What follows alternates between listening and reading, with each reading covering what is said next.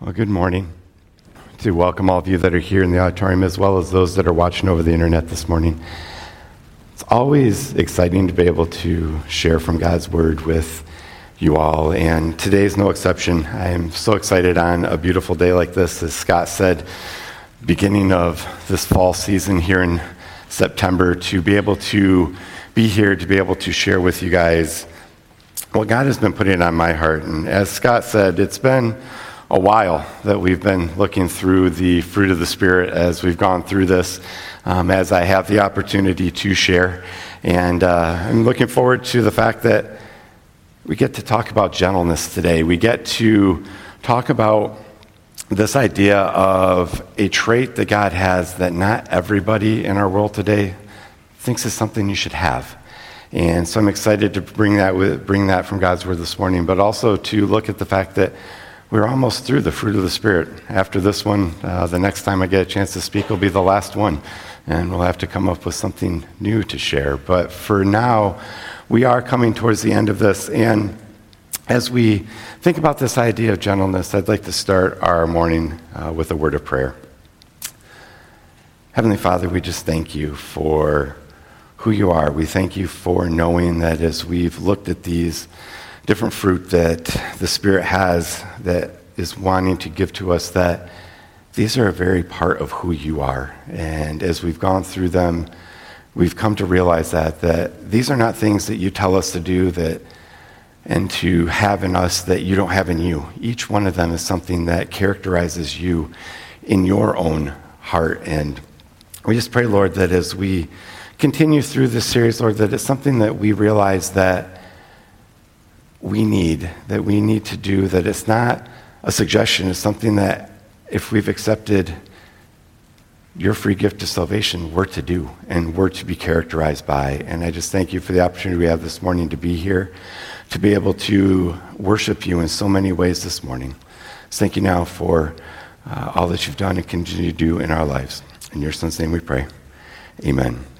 So, as I said, we've been going through the fruit of the Spirit for some time now, and that's where we're going to be tonight, so, or this morning. So, if you will go with me to Galatians chapter 5, we're going to just review what the fruit of the Spirit are and take a quick look back at some of the things we've done as we look forward to talking about gentleness today. So, Galatians chapter 5, we're going to start in verse 22 and do verses 22 and 23. This is what it says in Galatians it says, But the fruit of the Spirit is love joy, peace, patience, kindness, goodness, faithfulness, gentleness, self control. Against such thing there is no law. As we've gone through these, we've had the opportunity to talk through the idea of love. We've talked about this unconditional love that we're to have for each other and following the example of Christ, and that it's a choice that we have to make every single day to love one another. We talked about the fact that our joy comes from Christ. It's not some feeling that we have based upon the circumstances we're in. It is something that we have that we can have despite those circumstances. Even in times of struggle and times of trial, we can have joy knowing that it comes from our Savior Christ. We talked about the fact that peace is something that we have that we looked at the idea of John chapter 16 that we saw what the world brings to the table, what Christ brings to the table, and what we bring to the table. We also realize that if we allow it, this world can rob us of our joy. It's something that we can have taken away by this world. But if we bring our fears, we bring our anxieties to Christ, we leave it with Him, we can have full confidence that He'll bring that peace that we need each and every day. Once again, even in those times of struggle that we have. We looked at the definition of long suffering, what a long suffering God looks like, and what it means to live a long suffering life. We looked at kindness. We talked about the fact that kindness is part of the very nature of God. We learned that if we're to be kind, we need to have a spirit of kindness in all of our words, all our deeds, each thing that we do. We looked at goodness, and as we did that, we went to Micah 6 8, and we realized that to live a life of goodness, we need to live justly, we need to love mercy, and we need to walk humbly with our God. And last time we were together in July, we looked at the idea of faithfulness. We looked once again at the faithfulness of what uh, the definition of what faithfulness is, what a faithfulness God looks like and what it looks like to live that life. And this morning, as we continue on and we look at our study, we want to look at this idea of gentleness and this fruit that's here. And as I was preparing for my sermon today, I was looking at different stories, different things that talked about gentleness. And I came across this story on Focus on the Family Canada's website. And it's a story of a young man named Jordan and his stuffy. For those of you that might not know what new words are, stuffy is his stuffed animal. And we're going to, I want you to come with me and re- listen to the story about Jordan and this new stuffed animal that he had gotten from his grandma. Says, when Jordan's grandma returned from a holiday in Texas, she brought him a very special stuffed animal, one that resembled a wolf. Jordan had never seen such a wonderful stuffy. He loved wolves, wolves, and although he had other toy animals, Jordan had never had one that looked like a wolf. Jordan named his new stuffy Woofy because it was a wolf. He took Woofy to bed with him every night and felt safe when he cuddled him. At first, Jordan was very gentle with Woofy, but soon he started treating his new stuffy roughly. If his mom or dad did not read him an extra bedtime story, if he had to go to bed early, he would throw Woofy on the floor. Don't do that, Jordan's parents cautioned, or Woofy will get hurt. But Jordan didn't listen. Sometimes when he was feeling frustrated, Jordan would even punch or hit Woofy. One day, Jordan had a fight with his sister. While he was still feeling very angry, he went in his room and he kicked Woofy against the wall. But as Woofy fell to the floor, Jordan noticed there was a large tear in his side. Woofy's stuffing was even starting to fall out onto the floor. Jordan oh, called, Mommy, I heard Woofy, come quick. Jordan's mother came running. When she got to his room, she found Jordan holding Woofy and crying. She hugged Jordan and said that she would help him try to fix Woofy. Together, they picked up the stuffing and pushed it back into the large hole in Woofy's side. He looked a little better, but he was still lumpy and torn. Jordan's mom got out her sewing machine and did her best to fix the tear. When she was done, Wolfie did look like himself again, but he had a large scar down his side where Jordan had kicked him. Although the hole had been fixed, it was still obvious that the fabric had once been torn. Jordan loved Woofy as much as ever and took care to be gentle with him.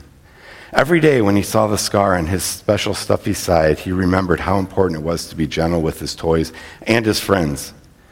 He didn't want to cause any more scars. You know, sometimes we would read a story like this and it seems like a simple story of a kid with a stuffed animal.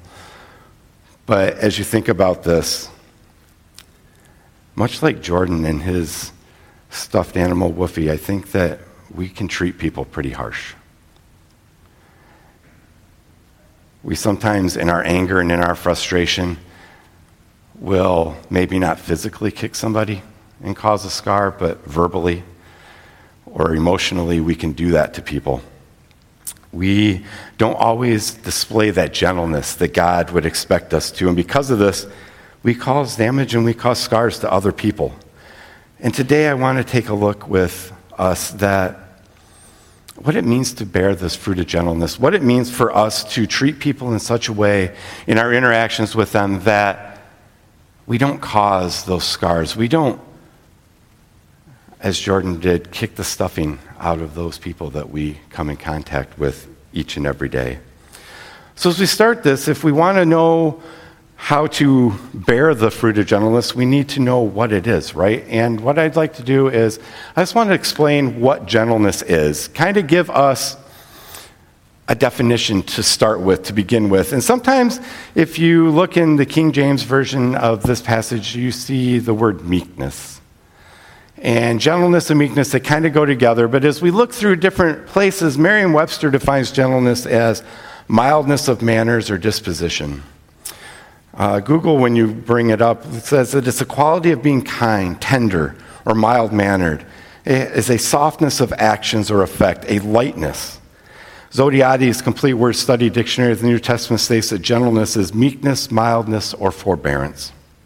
As you start looking through dictionaries, you start looking through concordances, you start seeing a lot of the same type of words. Our culture and our Christian beliefs, they come together, and this idea of being gentle, being kind, being mild mannered. All of these things are things that we see when it comes to what it means to be gentle and to have gentleness in our life, and gentleness characterize us.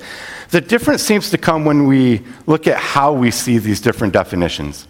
See, as Scott said earlier, in our world today, a lot of times you don't want to be gentle.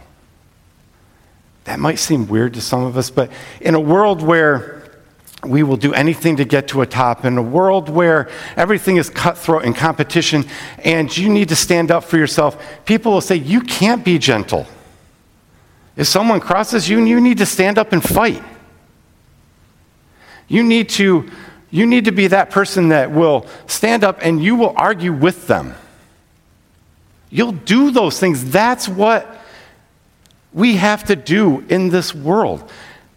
You can't have a gentle spirit. You can't talk gently with somebody when they cross you. You need to be firm. You need to be solid. You need to argue with them. That's what our world would tell us. Don't be soft. Don't be a baby when it comes to these things. Stand up for yourself. If we look at the idea of what the Bible says about gentleness, what we find out is Gentleness isn't weakness at all. We find out that there's a very different view. And as I was looking, I went and I found this definition on greatquestions.com that talks about the idea of what it means to be gentle. It says this We can speak words that influence others, we can act in a way that helps or hurts, and we can choose what influences will inform our words and our actions. Gentleness constrains and channels that power. To be gentle is to recognize that God's ways and thoughts are high above our own. When we are filled with the Spirit's fruit of gentleness, we will correct others, but we'll do it with easiness instead of arguing in resentment and anger, knowing that their salvation is far more important than our pride. See, here's the thing nowhere in this definition, does it say that gentleness is weakness? You know, we always hear the word meekness is not weakness in some of our Christian circles. Gentleness is taking the power that we have in our words, in our deeds, and putting it under God's control. It's allowing that gentleness to be able to take that. And yes, we will still correct. If someone says something wrong, if someone says something against Scripture, yes, we still correct them. But we do it in a spirit of gentleness. We do it in such a way that we're able to lovingly help them. We don't beat them over the head and tell them how bad they are with what they're doing. We do it gently. We do it kindly. We do it in such a way that if it's somebody that doesn't know Christ, we don't turn them off to the fact that that's what they need in their life. We show them that gentleness of God through the way that we interact with them. And that's how we work with this kind idea of gentleness. It's not that it's not that we don't have power. It's taking that power and controlling it and harnessing it in such a way that God will be happy with how we interact with that person. That's what it means to be gentle. And as we think about this explanation of gentleness, as we think about this idea that gentleness is power under control, I wanted for us to be able to have some examples from God's word of what gentleness is and how gentleness is used. And the first one that I thought of was Moses. Because in Numbers chapter 12, verse 3, it says that Moses is described as a meek man more than all people on the earth. Moses was a humble, gentle man. He was a man that looked to God. Was he a perfect man? No. As we know, he had one bout of anger and he did what God told him not to. And after all those years of leading the Israelites, he didn't get to go into the promised land because he did something God told him not to do. But as we look through Moses from the time that he met God at the burning bush, went before Pharaoh and led the Israelites out of Egypt and to the promised land. We see a man that was humble, a man that was gentle. And for those that know the story of the Israelites and their wanderings through the wilderness, they weren't a real compliant people. Every time you turned around, they had something to complain about. First, we have no water. So God gives them water. Well, then, oh, thank you, God, we have water. But now we don't have food. So God gives them food. Well, that food's not good enough. They want something else. Well, they get something else. Well, that's not quite what we were thinking. Every time something good happened, for a brief moment they were happy, they were fine, and then they started complaining all over again. I was thinking about putting myself in Moses' shoes at that moment. I think I would have had this possibility of saying, you know what, you guys just wander around in the wilderness. I'm following God and He's going to let me go in the promised land. You do what you do over here and figure it all out. You want to go back to Egypt? Go back to Egypt. I don't care. But we see Moses every time the Israelites complained, every time they did something against God, and God would get frustrated, God would be irritated. We see Moses going before him, asking him to spare them, asking him to have mercy on them. This was the type of man Moses was. He didn't get mad at them. I'm sure he did. But as we see in Scripture, the way he handled that was with gentleness, with control. As we, as we have that in our mind, I also thought about David. And you think about David, and he was told, You're going to be king. He was told this while Saul was still king.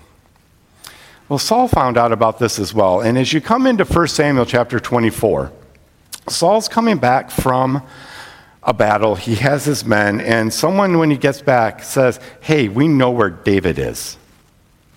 So Saul takes 3,000 of his best men and he goes out to find David to take care of his problem because he knows that David's the next one in line and he's going to take over his throne.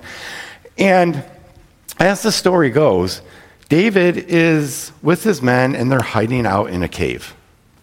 They're back in this cave, they're, they're, they're hidden. And Saul, as he comes to these, this place, goes into the cave. He had some things he had to do, and he was going to take care of that inside of this cave. Well, David's men are sitting there with David, and they're like, The Lord's brought him to your hands. The Lord has given Saul to you. Go kill him. David, in his vengeance, in his selfishness, if he wanted to, could have killed Saul in that very moment. Saul would have been gone, the throne would have been his, and he would have been there and done what these men said to him God wanted him to do.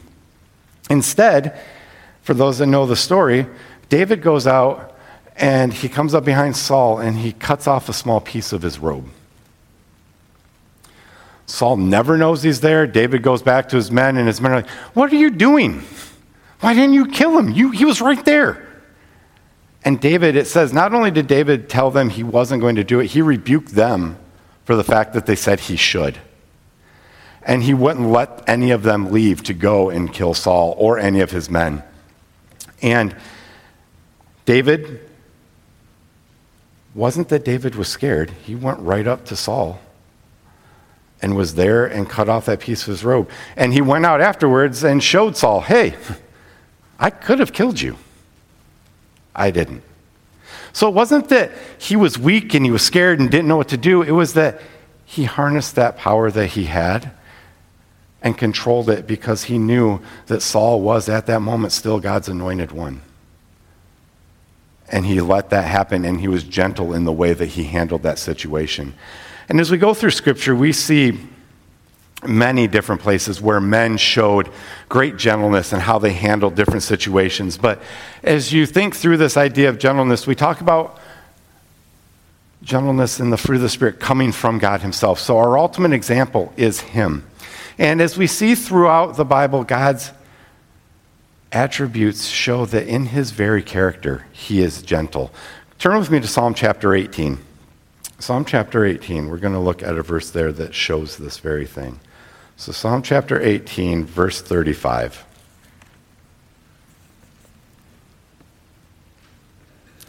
And in this psalm, David is talking, and he's crying out to the Lord, and he says this He says, You have given me the shield of your salvation, and your right hand supported me, and your gentleness made me great.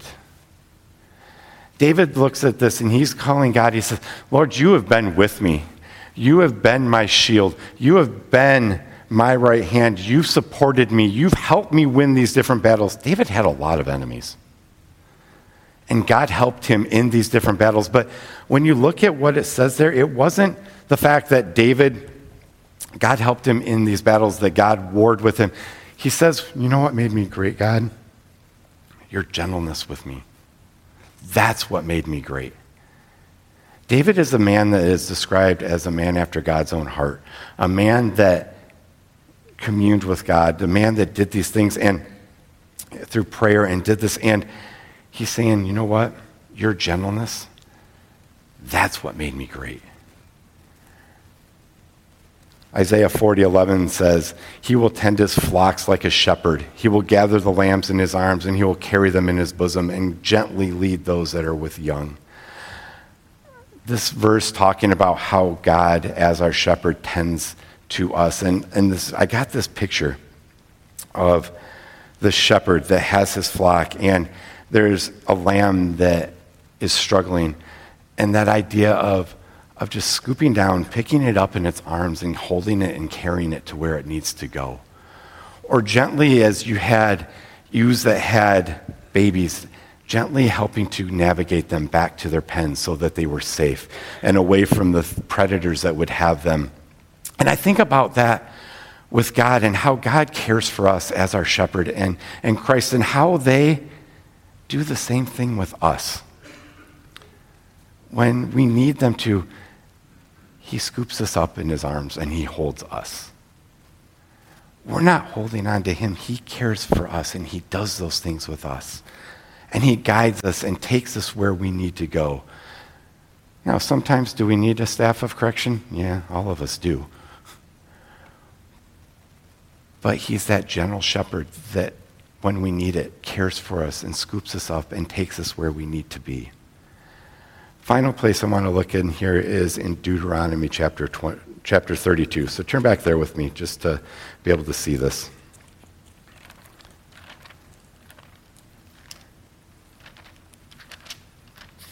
Deuteronomy chapter 32.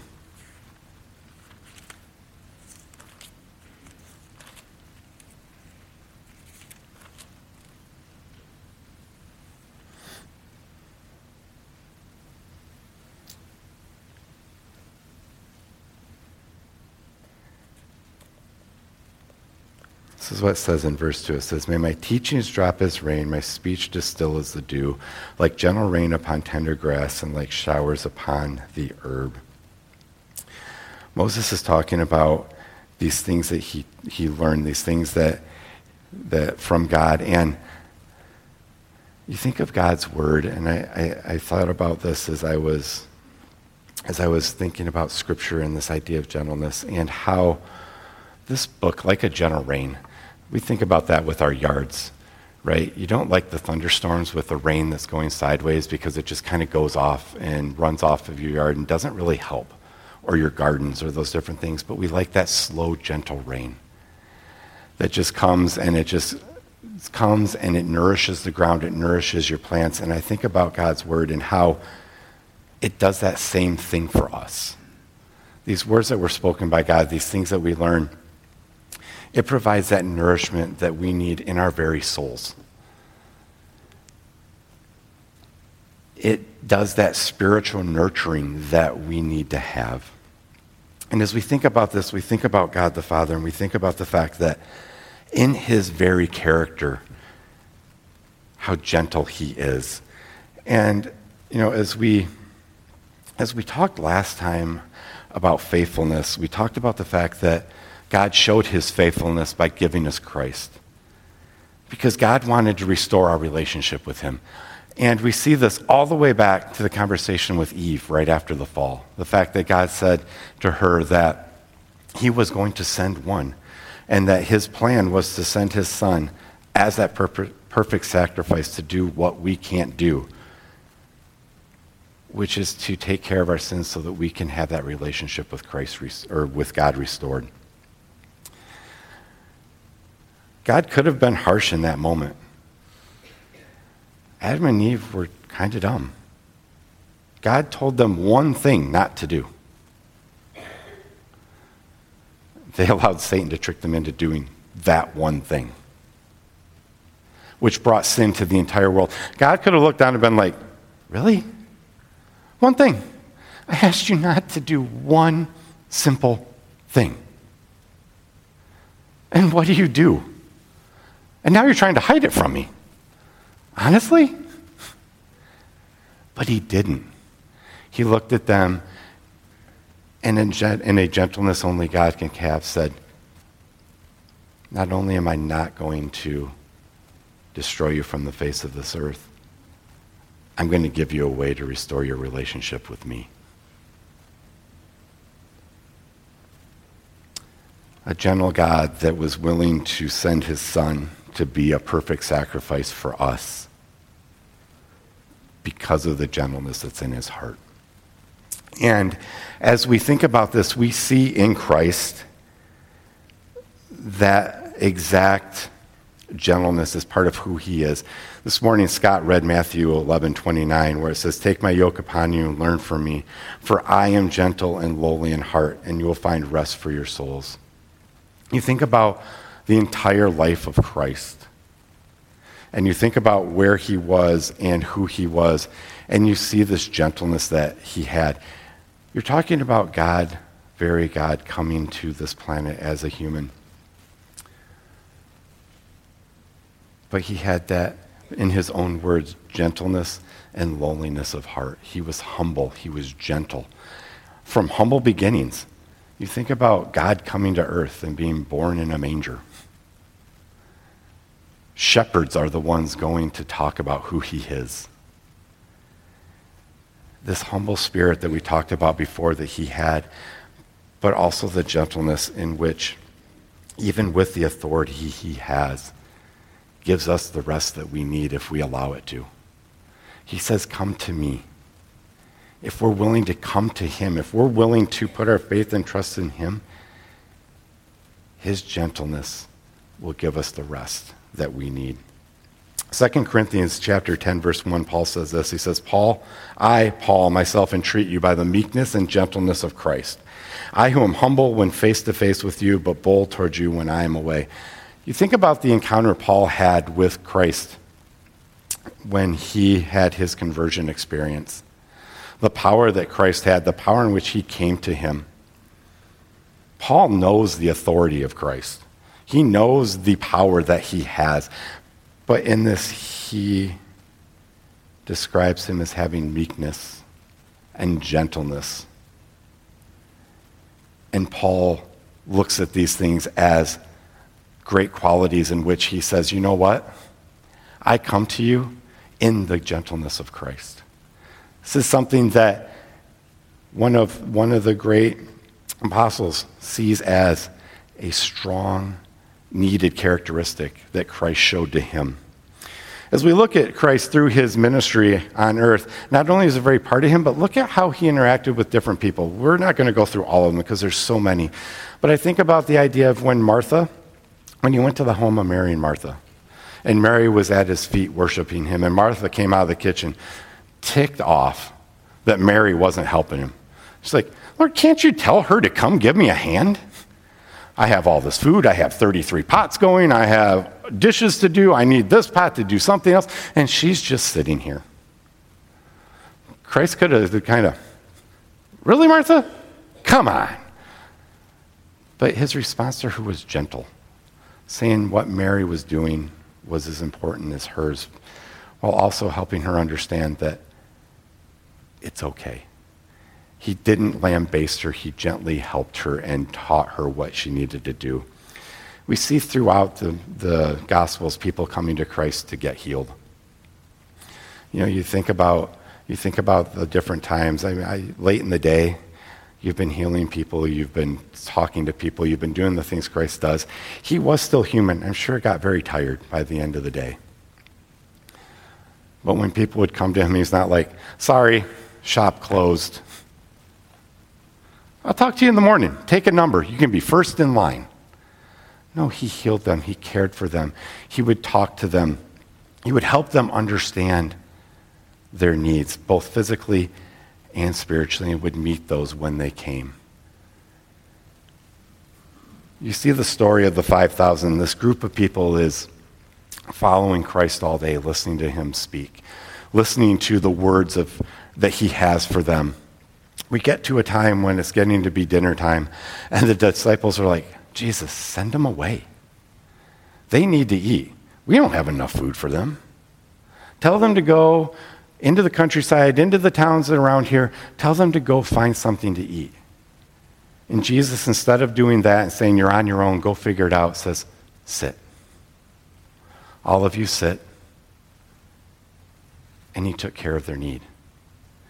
He had been working all day talking about their spiritual needs, doing these things. And he says, You know what? No. Come, sit, I'll care for you. He was gentle with them.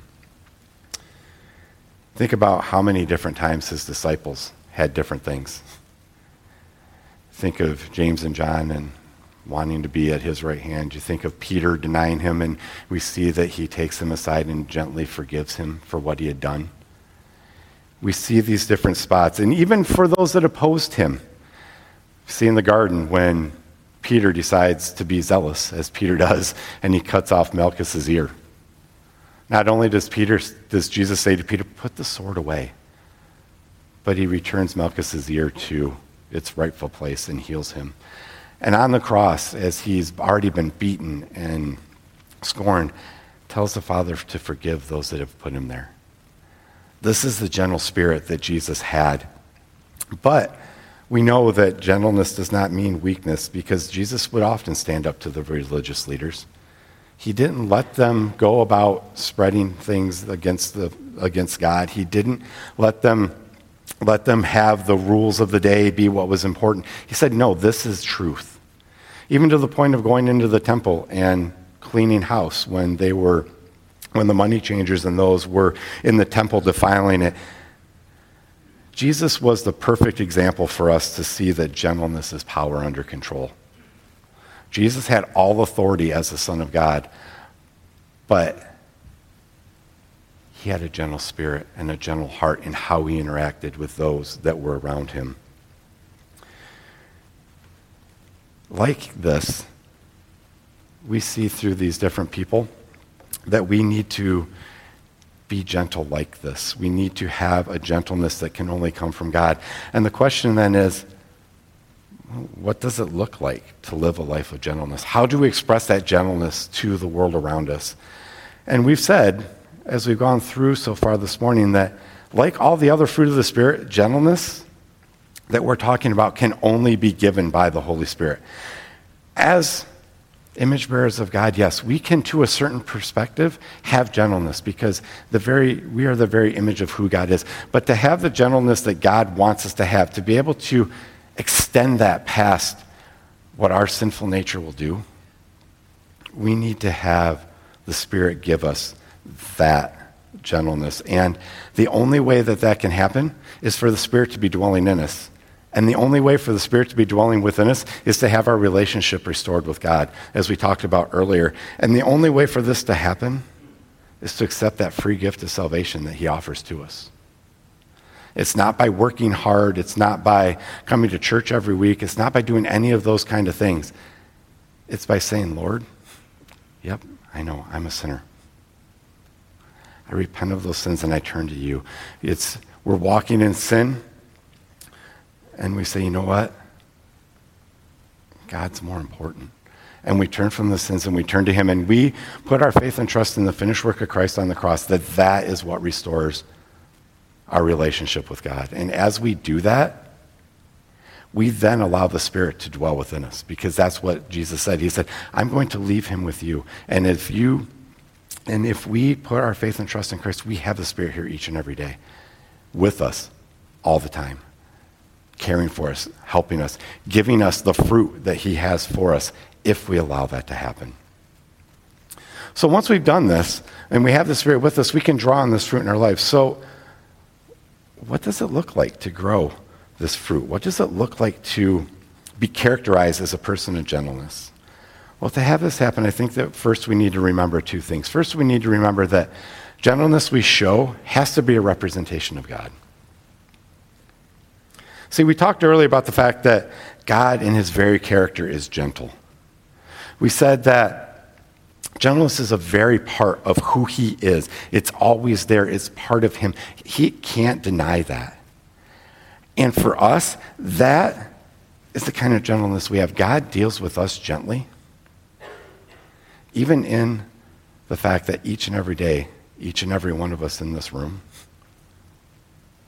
do something against what he would want us to do. But yet he still gently deals with us, gently teaches us, gently exhorts us, gently cares for us to bring us back into a spot where we're doing his will. And that's the kind of gentleness that we need to have with other people. We need to treat others with the same gentleness that God shows us while still standing up for those things that he has set for us to do. There are certain standards and things we can't compromise on. He does not want us to, but He wants us to gently help people understand that those things are important for them too. And He wants us to stand firm, but He wants us to do it in such a way that His gentleness is shown to those that we talk to about those things. So I think that sometimes we're like, well, yeah, be gentle. That's easy. That's not rocket science. I can be gentle. You ever had a situation where someone is doing something you don't like, doing something that you don't want them to do? And those start getting angry, getting frustrated. In those moments, how easy is it to be gentle with them? We can say gentleness is really simple, but there's certain situations that pop up where it's really, really hard. Simple in concept, sometimes hard to do.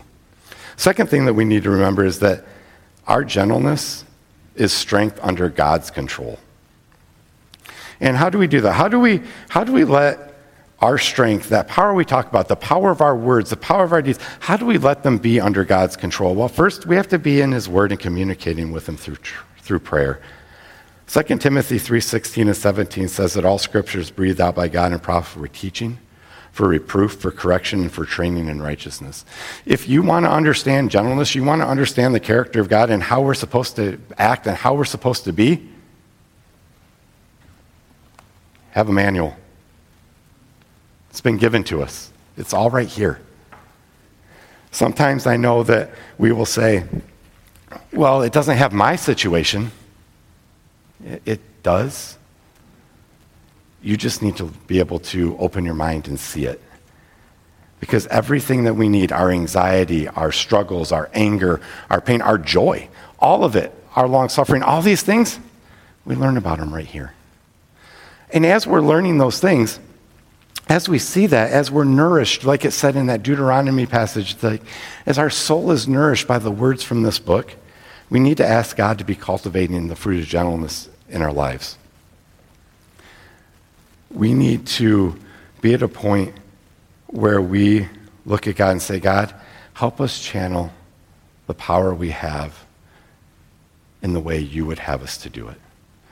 We need Him to be the one that we channel His graciousness, His gentleness through.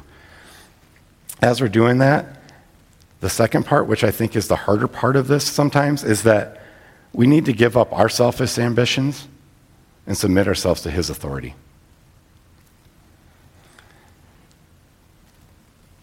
I have a type A personality. I've shared that before. I like to be right. I like to get things done. I like to be in charge. Here's the problem when it comes to interacting with God, first thing we need to realize is that His ways far outweigh our ways. They're so far above ours, it's, it's something that we can't even fathom. And even though I may have had on my whiteboard, I could have diagrammed out the perfect plan. If God says no, the answer needs to be no. If He says yes, then great. Keep going until he says no. But we need to realize that as we learn from God's word, as we pray for gentleness, we have to have action with it because I can learn all kinds of things. I can, I can know scripture from Genesis to Revelation. I can, be, I can be saying, God, I need you to help me. But until that moment, I let God help me. Doesn't matter what I read, doesn't matter what I say. Until I'm willing to give up my selfish ambitions and say, God, you're in charge, I'm not going to be able to live out the fruit that we've been talking about over the last couple years. We can learn, but if we're not putting those things into practice, what good are they? To be gentle, to do this, we need to have actions. And that action comes in our interactions with other people. So where the rubber meets the roads. I don't care what phase of life you're in, from the youngest person in this auditorium to the oldest person in this auditorium. We interact with people at some point in time. I mean, you're here right now. There are a lot of people in this room. I'm sure you will interact with at least one of them before you leave today. You might have already done that. We all interact with people each and every day. The action of living out gentleness is found in how we treat those people as we interact with them. We interact in different, several different ways. First one, specific ways as Christians, we interact in teaching and witnessing. Turn with me to 2 Timothy chapter 2. 2 Timothy 2, 24 and 25.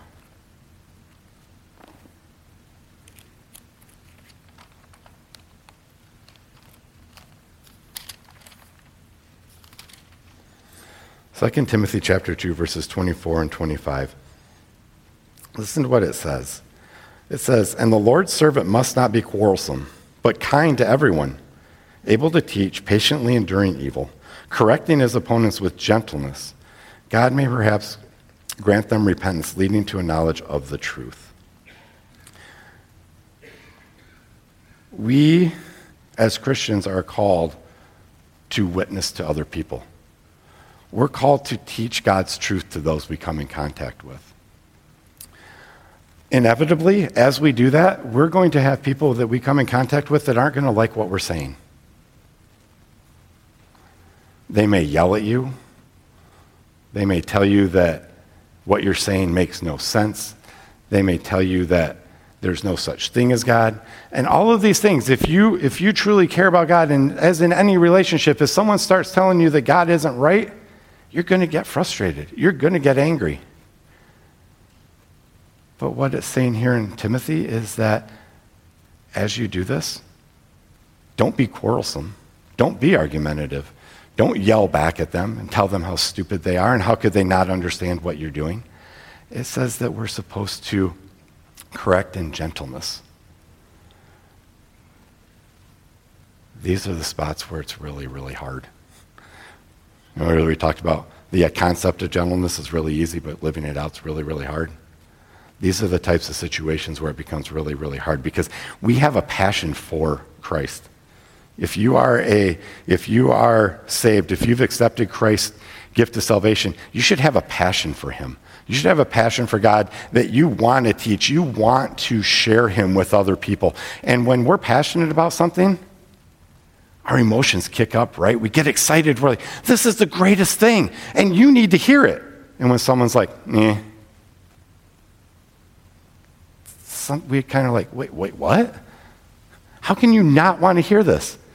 And we can get frustrated and we get angry. But this is that spot where the power of our words need to be under God's control. And as we correct them, we do it in gentleness. We show them, no, but look, this is what it says. This is why.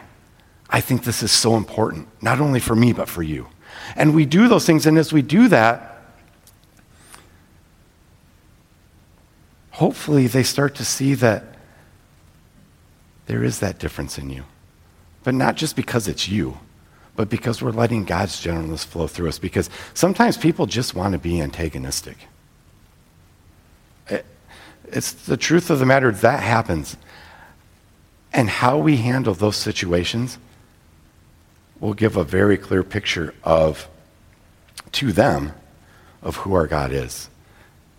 And our God is a gentle God.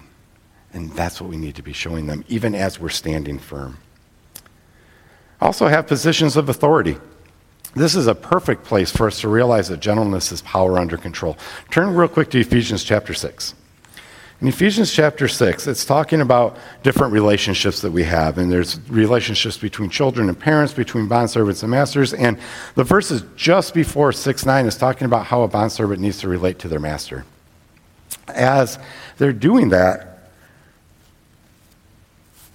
God then says, or Paul, sorry, Paul then says, listen to what I have to say. And this is what he says in Ephesians chapter 6, verse 9. He says, Masters, do the same to them and stop your threatening, knowing that he who is both their master and yours in heaven, and that there's no partiality in him.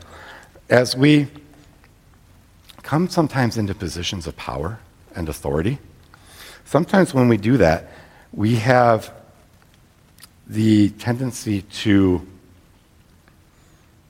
let it go to our head as people. We, we get a little bit, a little bit arrogant about the fact that, no, I'm in control. This is how it'll run. This is what you will do. And you'll do it my way. And sometimes we can get to the point when we're in authority positions where we kind of, sometimes intentionally, sometimes not intentionally, treat, our, treat those underneath us as a little less than we are. We may yell at them, we may tell them, this is what you're going to do. And if they try to try to give us a suggestion, try to do those things like, uh, uh, uh, uh, uh, uh. I'm the boss go away. And we treat people that way sometimes. And it's saying here that we need to stop threatening. We don't want to do that. We don't want to be those that use fear to control those that are underneath us when we're in positions of authority. What we want is that we make sure that we're using that gentleness that God shows us because, quite honestly, He's the supreme authority. And if He tells me, I'm going to be gentle for you, we need to be gentle to those that are underneath us. And that's where that is, and that's what we need to do. And we need to make sure that we're showing this gentleness of God to all that we come in contact with, including those we have authority over. And these were a couple specific spots, but each and every day, daily, we have interactions with people, right?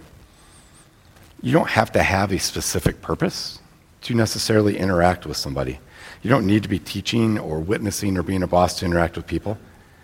Maybe you went out to eat. And when the waitress brought your food or the server brought your food, you look at it and go, that's not what I ordered. We can, we can look at them and we can chew them out and tell them how horrible this is, and we want to see a manager and you want your meal for free, and we can make them feel this tall or we can be gentle about it. And yeah, still tell them this isn't what I ordered, but maybe it's, um, I don't think this is what I ordered. Not sure where it got screwed up along the way, but I wanted this. Can I have that? And we can have it in a gentle spirit in a way that is kind in what we do. Are you gentle with that person?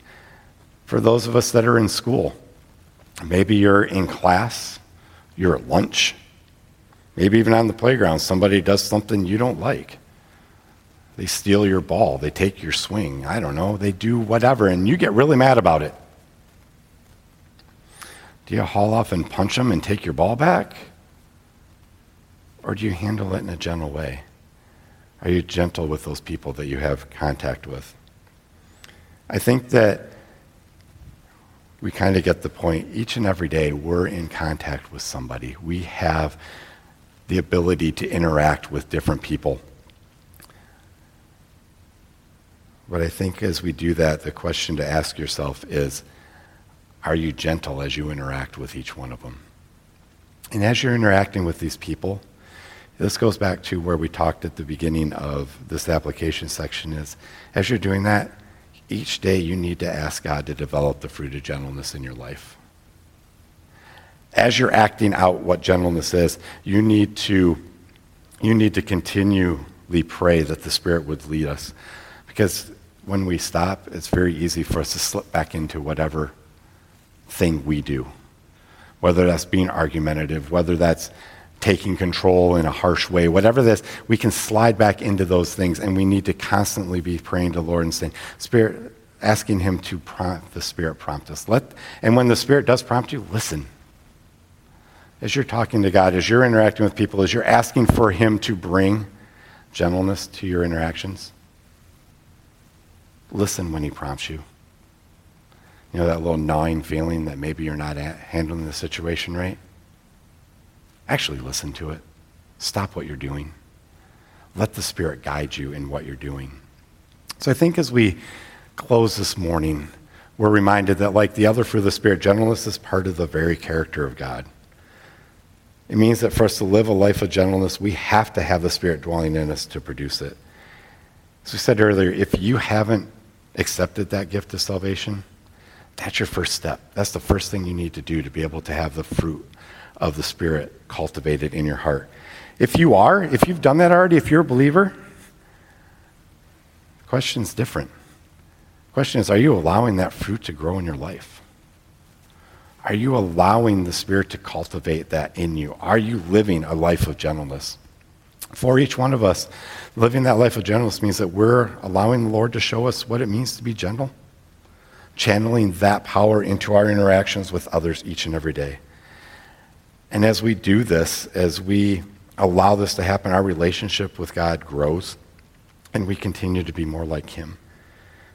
As we are more like Him, gentleness will continue to grow in our hearts and make it even more easy for us to show the love of Christ to those we meet, which will also make it easier to share Christ with those who need to hear about him. My plea to each one of us, me included, today is that we don't wait to allow the Spirit to cultivate gentleness in our heart. Humble yourself now before God, and even today, let gentleness define the way you live your life and how you interact with people from the moment you leave this room. Let's pray. Heavenly Father, we do thank you.